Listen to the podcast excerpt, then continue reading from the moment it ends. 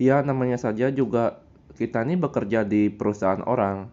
Jadi kita harus pasrah untuk mengikuti aturan kerja di sana dan kita tuh harus tetap bersikap tenang apa pun kondisinya di dalam perusahaan itu. Anggap saja ini ujian buat kita untuk menaikkan level mental meskipun kita itu sedang dimarahin bos atau suka dinyinyirin oleh orang lain dan sebagainya.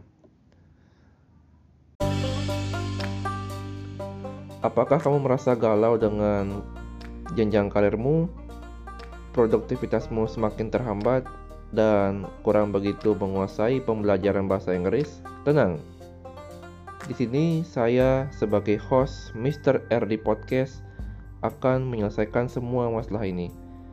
Saya akan memberikan kamu tips bagaimana menjalani karir dengan bagus, bagaimana bisa menjalani produktivitasmu sehari-hari, dan tips bagaimana kamu bisa menguasai bahasa Inggris dengan baik.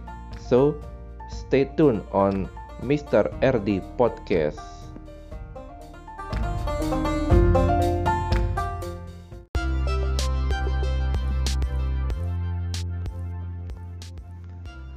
Selamat pagi kepada sahabat pendengar podcast kalian di mana pun Anda berada. Aku harap di pagi hari yang cerah ini ya, kalian bisa melaksanakan kerjaan kalian dengan lancar dan sukses selalu. Dan satu lagi, semoga kalian selalu merasa sehat-sehat saja ya di masa pandemi ini.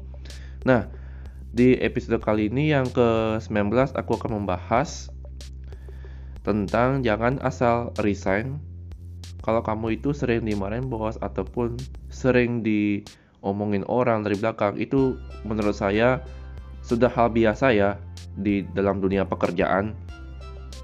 Kita ini yang namanya juga bekerja di perusahaan harus pasrah ya mengikuti uh, aturan bekerja di sana dan tetap bersikap tenang. Anggap saja ini memang kita ini sedang diuji dalam dunia pekerja untuk uh, menaikkan level mental kamu. Anggap saja juga ini ujian sebelum kamu itu uh, dipromosikan ke jabatan yang lebih tinggi.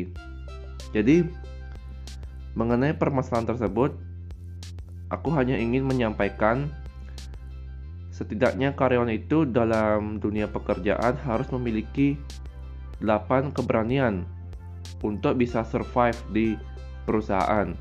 8 keberanian itu adalah yang pertama, kamu itu harus berani untuk memulai. Berani untuk memulai uh, suatu hal yang baru, ya. Apa pun resikonya. Dan yang kedua, berani untuk mengambil risiko. Ya. Seperti yang aku bilang di poin pertama. Keberanian untuk memulai usaha baru apa pun risikonya entah itu baik ataupun jelek. Yang penting sikap karyawan ini patut diancungi jempol, ya menurut aku berani untuk mengambil risiko. Yang ketiga itu berani ya untuk menghadapi ketidakpastian.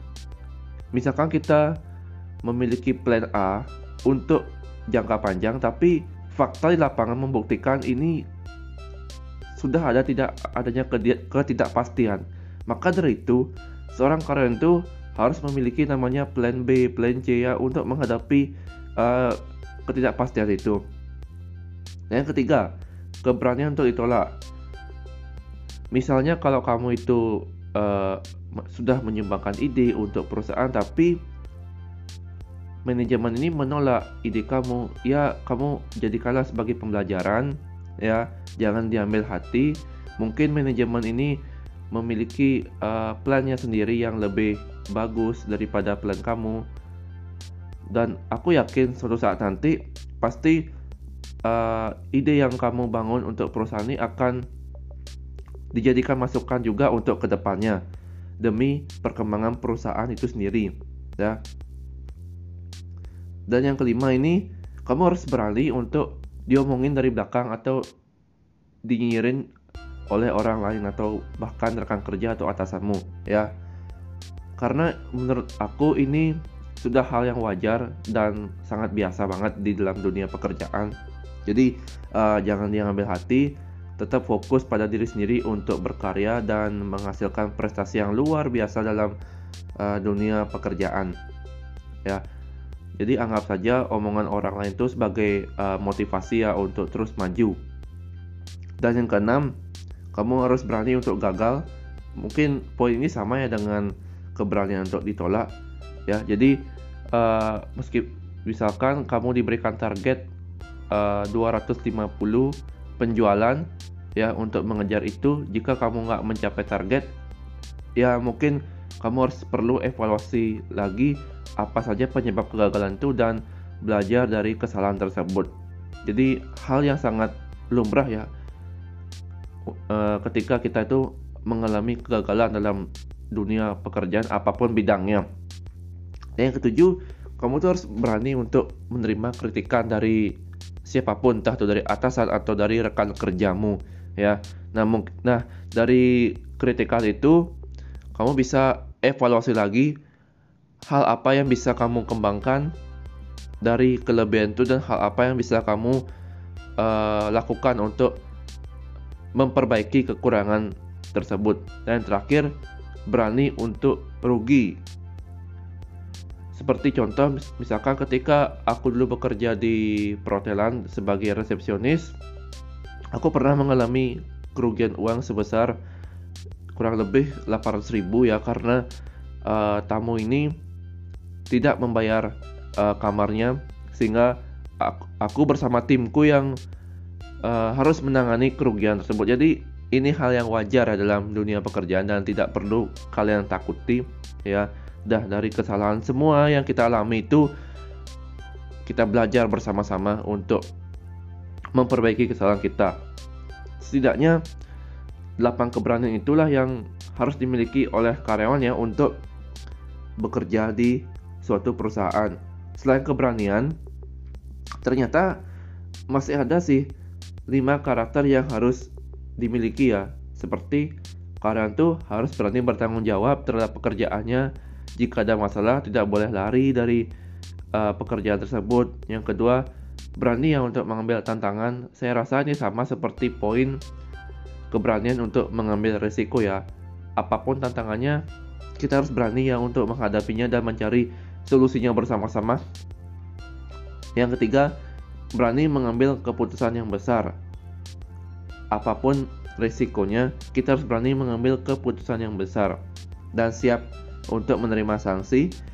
Yang keempat, ini harus sangat penting banget dimiliki oleh karyawan yaitu berani untuk memecahkan permasalahan atau istilahnya itu problem solving ya ketika ada suatu permasalahan kita harus memiliki ide yang kreatif dan cemerlang untuk untuk menyelesaikan sebuah permasalahan apa pun uh, risikonya dan terakhir 5 siap untuk menghadapi ujian apa pun ya. Di kantor tuh kadang hidupnya baik kadang jelek ya. Tergantung moodnya sebenarnya. Tapi bukan lingkungan yang mempengaruhi kita untuk bekerja tapi kita yang harus mengendalikan lingkungan itu untuk bekerja.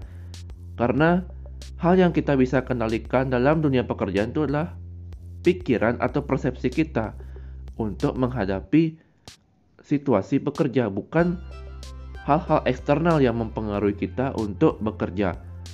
Ya, seperti tindakan atau persepsi orang lain itu kita nggak bisa kontrol.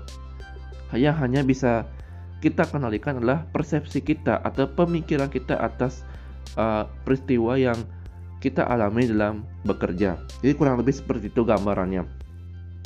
Kesimpulannya adalah nggak perlu resign.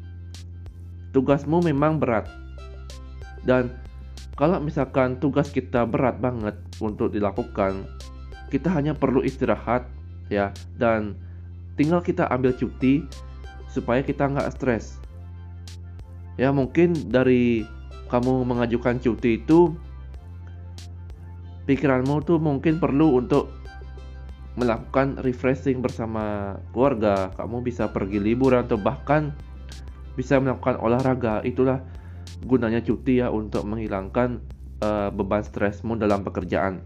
Jadi uh, pesanku manfaatkan cuti sebijaksana mungkin yang diberikan perusahaan Dan satu hal lagi sebelum saya tutup podcast ini, ingatlah quotes ini sebelum memutuskan resign karena alasan dimarahin atasan.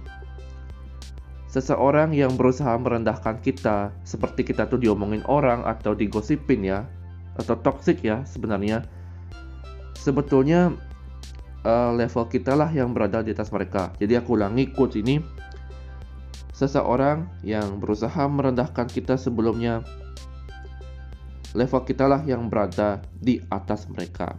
So, salam dari Mr. RD Podcast. Semoga podcast ini membantu kalian semua ya yang merencanakan untuk resign bisa berpikir dua kali lipat ya untuk memutuskan itu. Terima kasih.